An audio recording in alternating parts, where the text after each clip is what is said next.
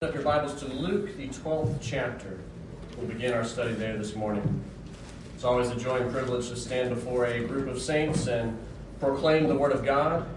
Uh, it is a great honor, but also a great responsibility, um, one that I take very seriously, and I hope that we can see about responsibilities that each and every one of us have this morning. Luke, the 12th chapter, uh, the context for this, if you're, you're skimming through your Bibles, really begins in verse 22. But for our sakes, we'll look in verse 37 beginning. Jesus is, is speaking to the people, and Peter asks him a question in verse 41. He says, Lord, do you speak this parable to all of us, or just um, we as your disciples?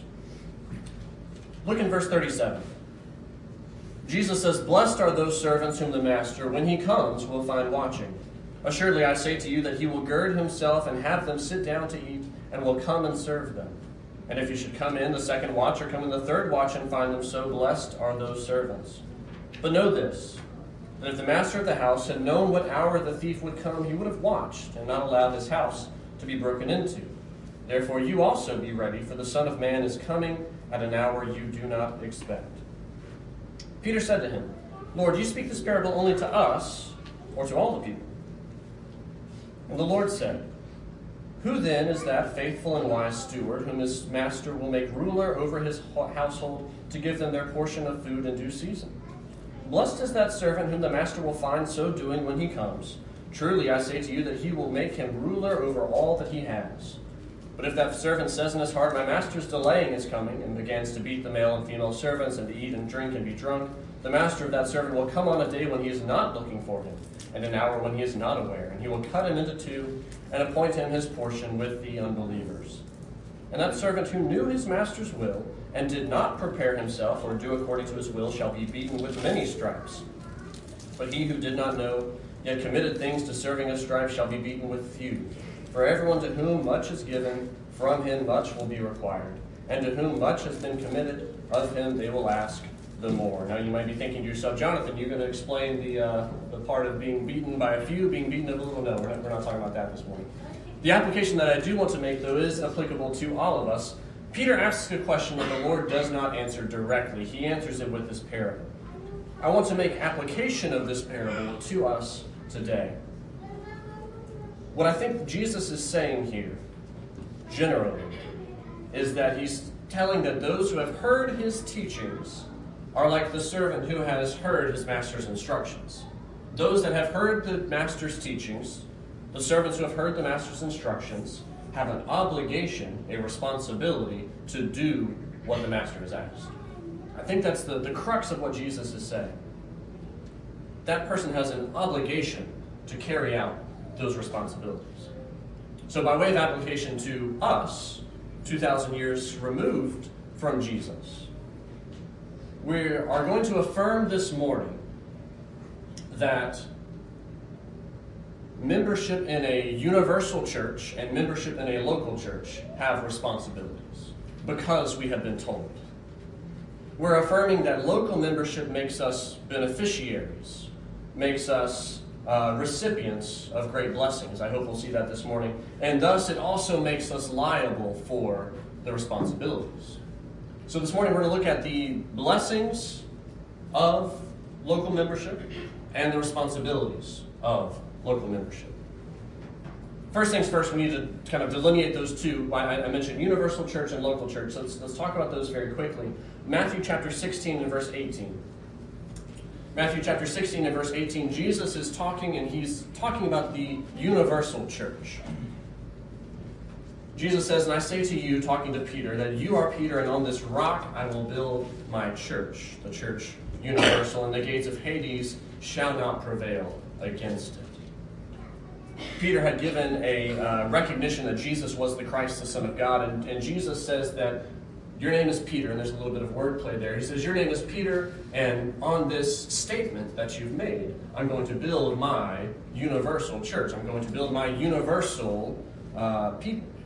Because he's doing away with the old people, as we looked away at, the, at, this morning, doing away with the Jews and bringing in a new group of people founded on this belief.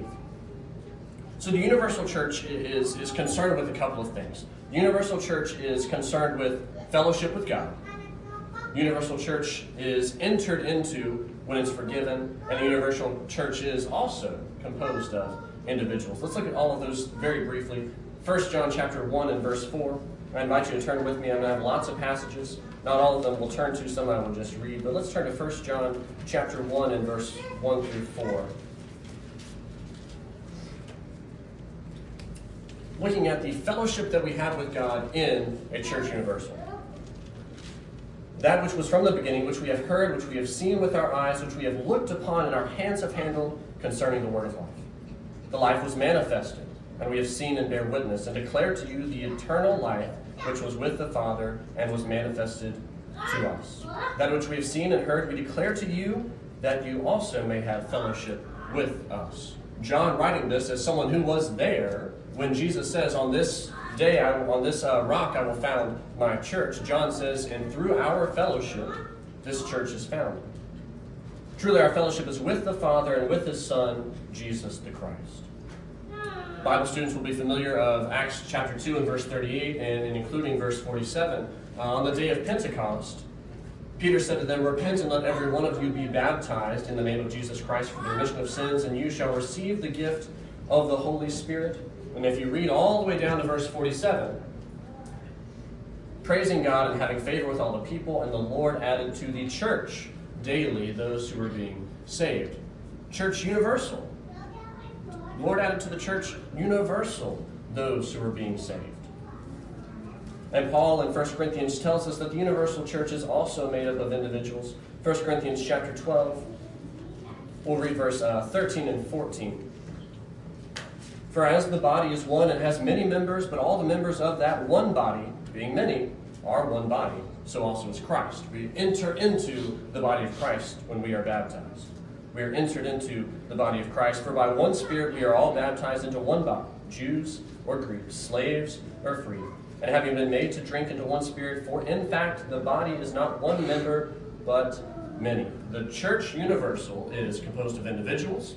We enter the church universal when we are forgiven of our sins, and the church universal is concerned with fellowship, a relationship with God. Now, the local church. We talked about the universal church. The local church we see many times in Acts. We'll, we'll, if, you, want to put a marker in Acts, we'll go to Acts a, a decent bit this morning. But 1 Timothy, um, excuse me, 1 Corinthians 1 and verse 2, we'll flip back a little bit. We'll look at the church local. Paul oftentimes addresses who he is writing to. He does this in the first epistle to the Corinthians. He says that Paul is, is the one who wrote it. Verse 2 says, the church to the church of God, which is at Corinth a specific church. Not writing to everyone, not writing to the universal church, but writing to a specific church, the one that's at Corinth. To those who are sanctified in Christ Jesus, called to be saints, with all who in every place call on the name of Jesus Christ our Lord, both theirs and ours. He does the same thing in Thessalonians. Same thing in Thessalonians. He says, Paul, Silvanus, Timothy, to the church of Thessalonica, in God the Father and the Lord Jesus Christ. Grace to you and peace from God our Father and the Lord Jesus Christ. So, what is the local church concerned with, involved with? Uh, if the universal church is involved and concerned with relationship with God, the local church, as a part of that, is also concerned with that. But the local church is concerned with relationship of Christians, relationship of individuals. Philippians chapter 1, verses 1 through 5 says this.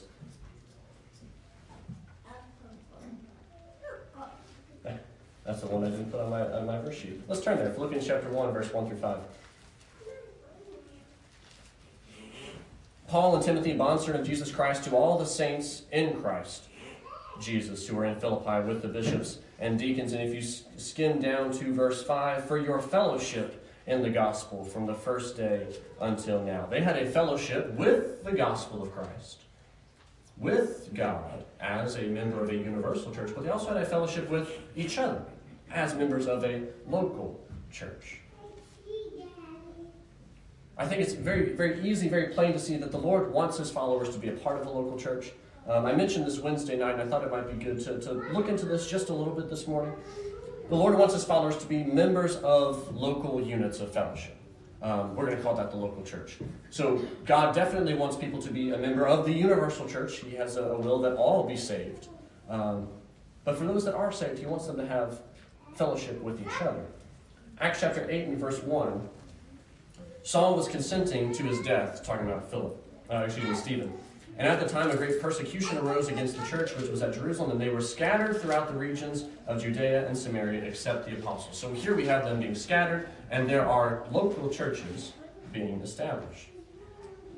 Now remember, if, you, you're thinking through Acts, from this point in time, Saul goes on and he is converted. His name is changed to Paul, and look what happens.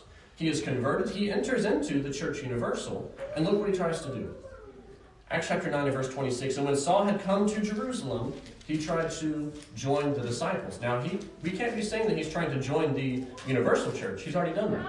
And remember in Acts chapter 8, we read that there are churches everywhere now. So he is going specifically to a local place, trying to join that local group. But no, they were afraid of him, and they did not believe that he was a disciple.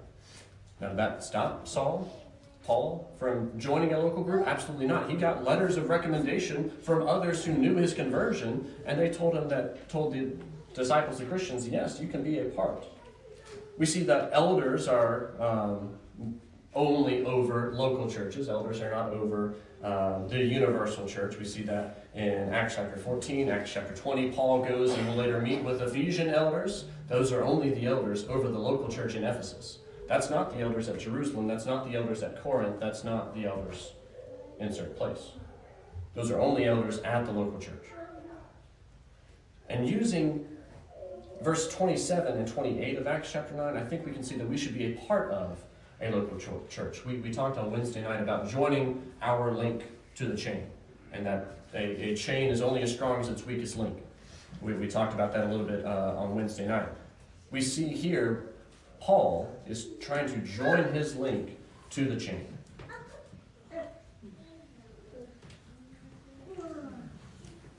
What I want to continue to look at is that blessings are derived from membership in a universal church and the local church. The universal church, the, the, the blessings are, are very easy to establish and very easy to see. Ephesians chapter 1 and verse 3 tells us Ephesians chapter 1 and verse 3 tells us, Blessed be the God and Father of our Lord Jesus Christ, who has blessed us with every spiritual blessing in the heavenly places in Christ. That's the blessings of a church universal. Hebrews chapter 12 says, To the general assembly, that's all, and the church of the firstborn who are registered in heaven, to God, the judge of all, to the spirits of just men made perfect. The church universal has all of the same blessings because they've entered into a relationship with God. But for this study, I want to primarily focus on the blessings and the responsibilities that we receive from a local church. So we'll look at some blessings we receive from a local church. And remember, our application in Luke is that because we have blessings, because our master has given us stewardship, because we have blessings, we have responsibilities that we have to follow. The first blessing we see of local membership is that we are part of a spiritual family. And that is absolutely a blessing. We are part of a spiritual family. 1 Timothy chapter 3 and verse 15 says, But if I am delayed, I write so that you know how you may conduct yourself, how you ought to conduct yourself in the household of God, which is the church of the living God, uh, the pillar and ground of truth. Being a part of a spiritual family affords us relationships one to another brother sister relationships, um, father son relationships, mother daughter relationships, ones that we might not have had in our physical families, we now are afforded in our spiritual family. Another blessing of local membership is that we are able to worship with others. We're not called to worship alone. We're not called to worship alone. We're called to worship with others. Hebrews chapter 10 and verse 25. Let's, let's turn there very briefly.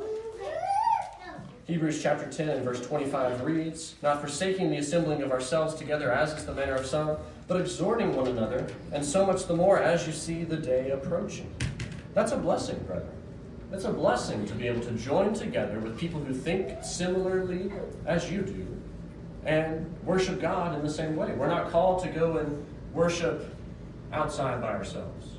We're not called to go and worship in any other manner besides what is written in the Scriptures. That is a blessing. Part of those acts of worship. We have the Lord's Supper that we've partaken in this morning. We have the teaching and admonishing one another through songs, hymns, and spiritual songs. And we have being edified. Notice what it says here. We're, we're still in Hebrews chapter 10. Exhorting one another, edifying one another, um, being an encouragement to one another cannot take place unless we have the blessing of worshiping together. And notice I keep saying the blessing of worshiping together. We can say that all day long. We need to, to have an understanding that coming to this place should not be a burden. If we view it as a burden, we're going to have a hard time when we get to the responsibilities. This is a blessing, coming together and worshiping. We have the blessing of being loved. Um, we have a relationship with God the Father. God the Father absolutely loves us, but we have the blessing of love between one another, between each and every one of us. Colossians chapter 2 and verse 2. Colossians chapter 2 and verse 2, I invite you to turn there with me. Looking at the love that should exist between one another as brethren, brothers and sisters in Christ.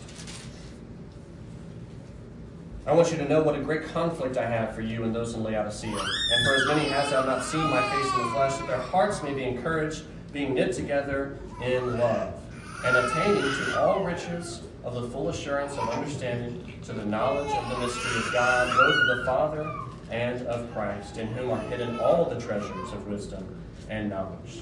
Their hearts may be encouraged. They're only encouraged if they're gathering together and being with one another. Their hearts being encouraged, being knit together in love. 1 Peter chapter 1 and verse 22 says, Since you have purified your souls in obeying the truth through the Spirit and sincere love of the brethren, love one another fervently with pure heart. Another blessing, we've looked at the blessing of local membership, blessings being uh, the ability we're afforded to worship together, the love that we have for one another as part of the spiritual family. And part of that love is knowing that there are people who want to help me.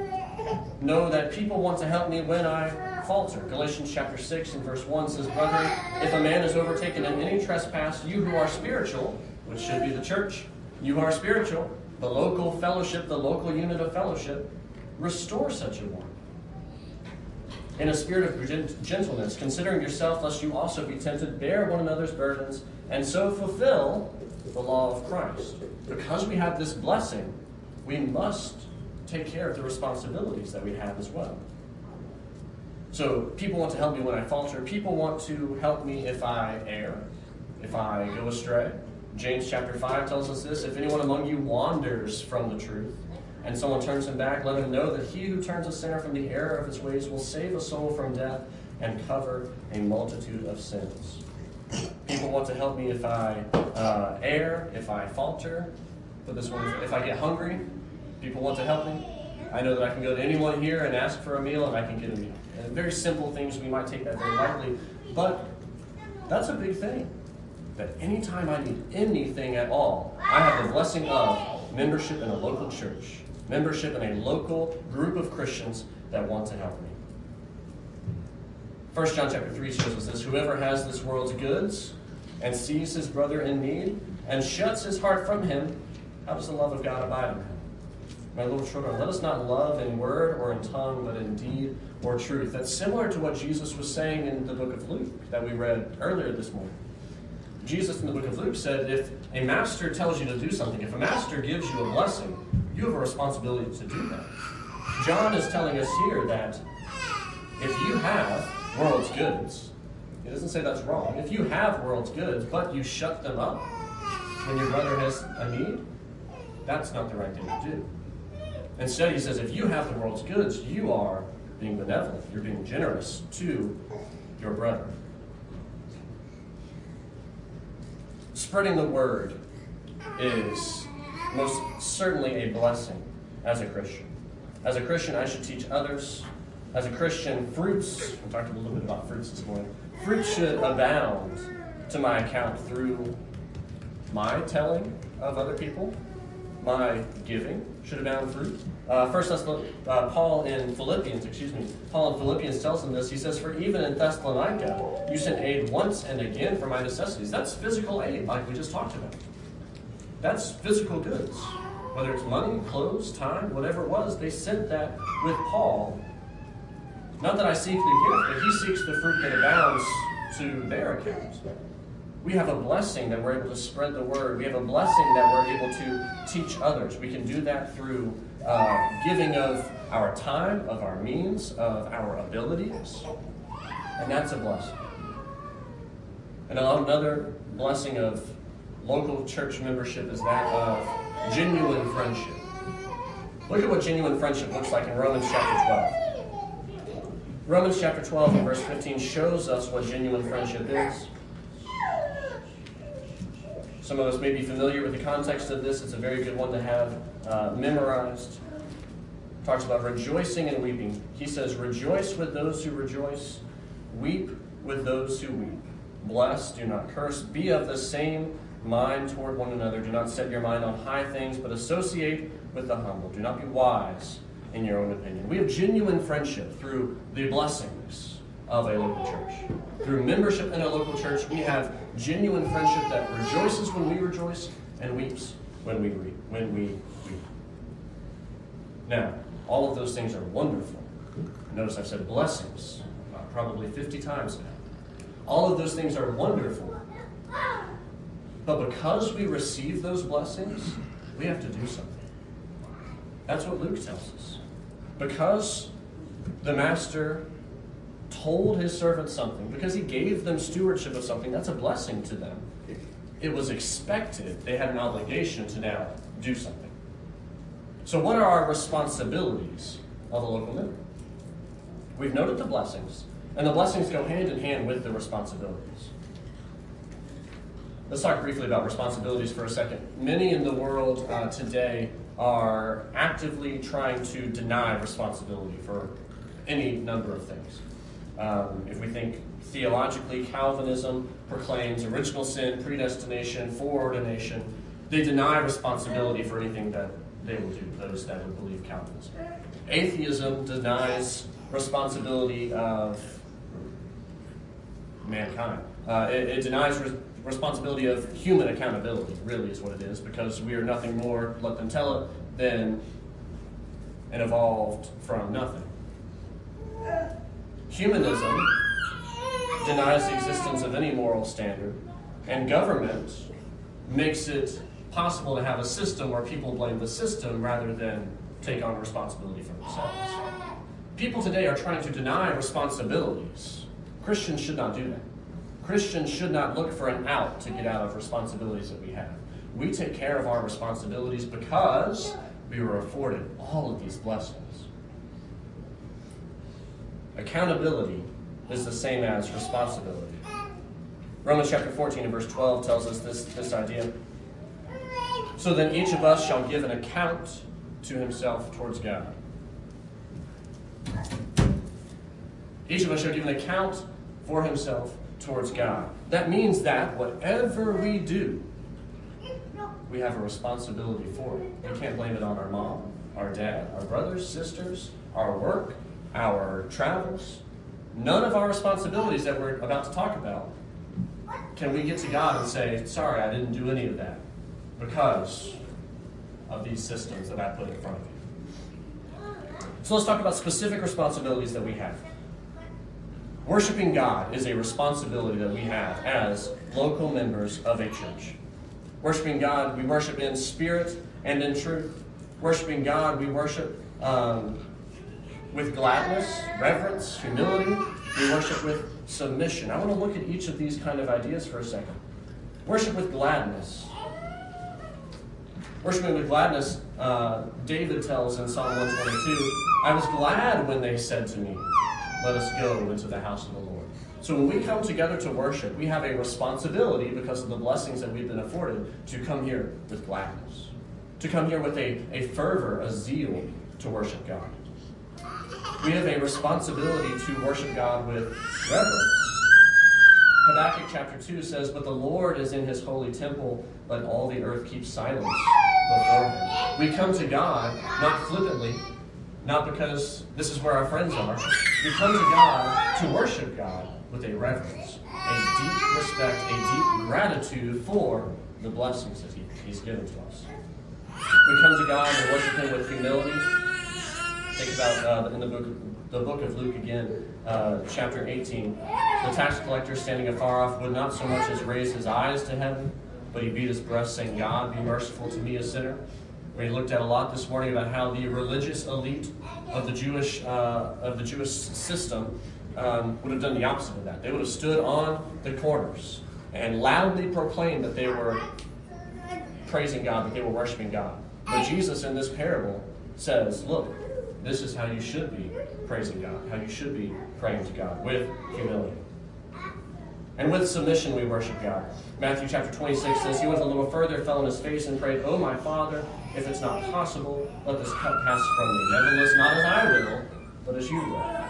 Jesus there, being a model disciple of God, being the model son, the beloved son, is about to do something so incredible.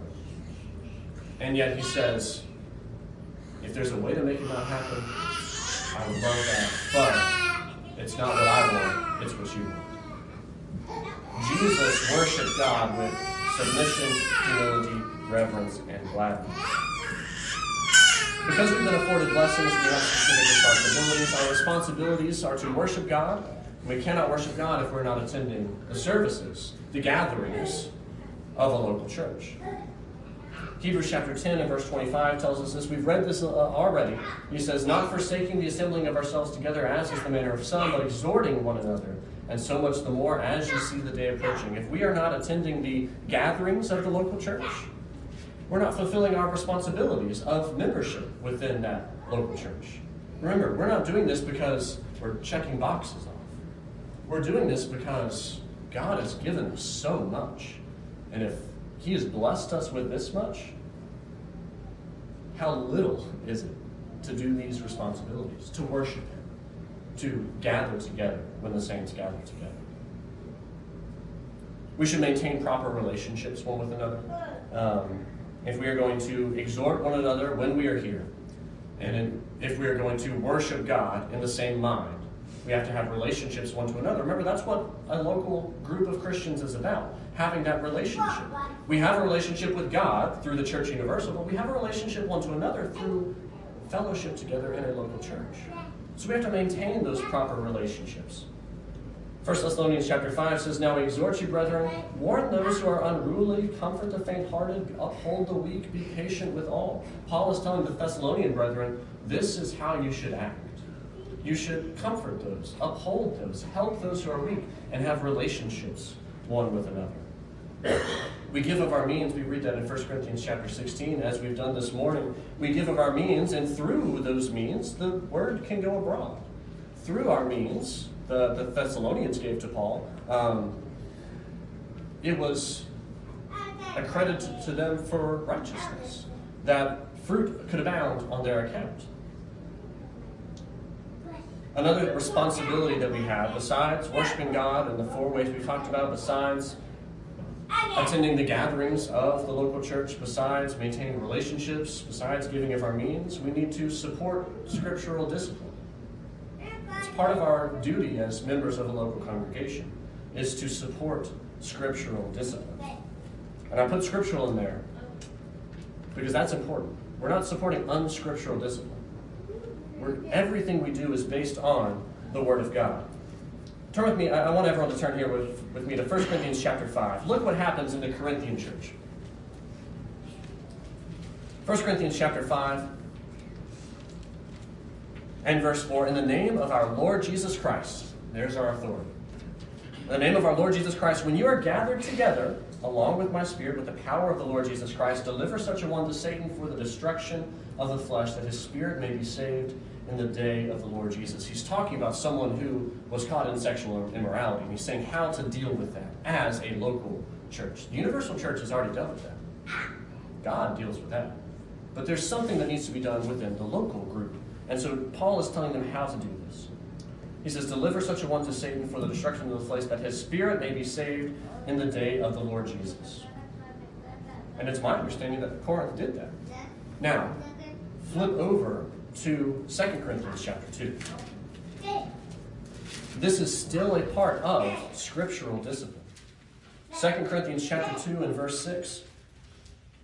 But if anyone has caused grief, he has not grieved me, but all of you to some extent, not to be too severe.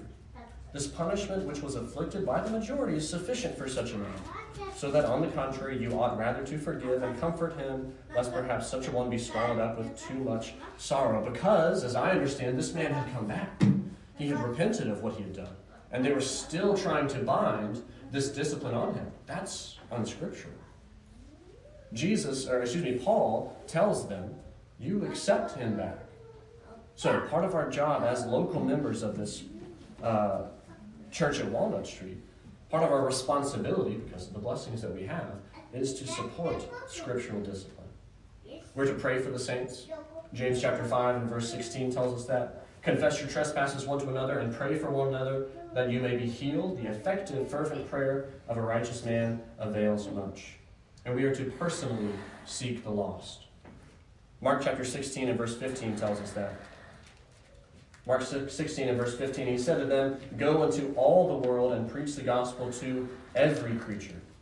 Now, some of these things, uh, excuse me, all of these things are things that every Christian needs to be doing, responsibilities that every Christian should have. Why? They're a part of the universal church, and also they're a part of the local church. The responsibilities that we have are we do because of the blessings that we've been afforded. Responsibilities as a member of a local church are many and varied, and I've only skimmed the surface of what some of those responsibilities are. But I want us to take away from this, if you take nothing else away, take away that we do these things not because we check boxes. We do these things because we are blessed. We do these things because of the blessings that are afforded to us through the universal church and also the local church. That we have a family, that we have genuine friendship, that we know that we can count on one another and call on one another if we need anything at all. We take them seriously as obligations. We take them seriously because, turn me back to Luke. Luke chapter 12 verse 47 that servant who knew his master's will, that's us. We know the master's will. We've looked at it this morning. The servant who knew his master's will and did not prepare himself or do according to his will shall be beaten with many stripes. But he who did not know, yet committed things deserving of stripes, shall be beaten with a few. Notice, both are beat. Both have stripes. For everyone to whom much is given, that's us. Everyone to whom much is given, from much will be required. And to whom much has been committed, of him they will ask the more. Our blessings, both as members of the universal and the local church, are so many and so great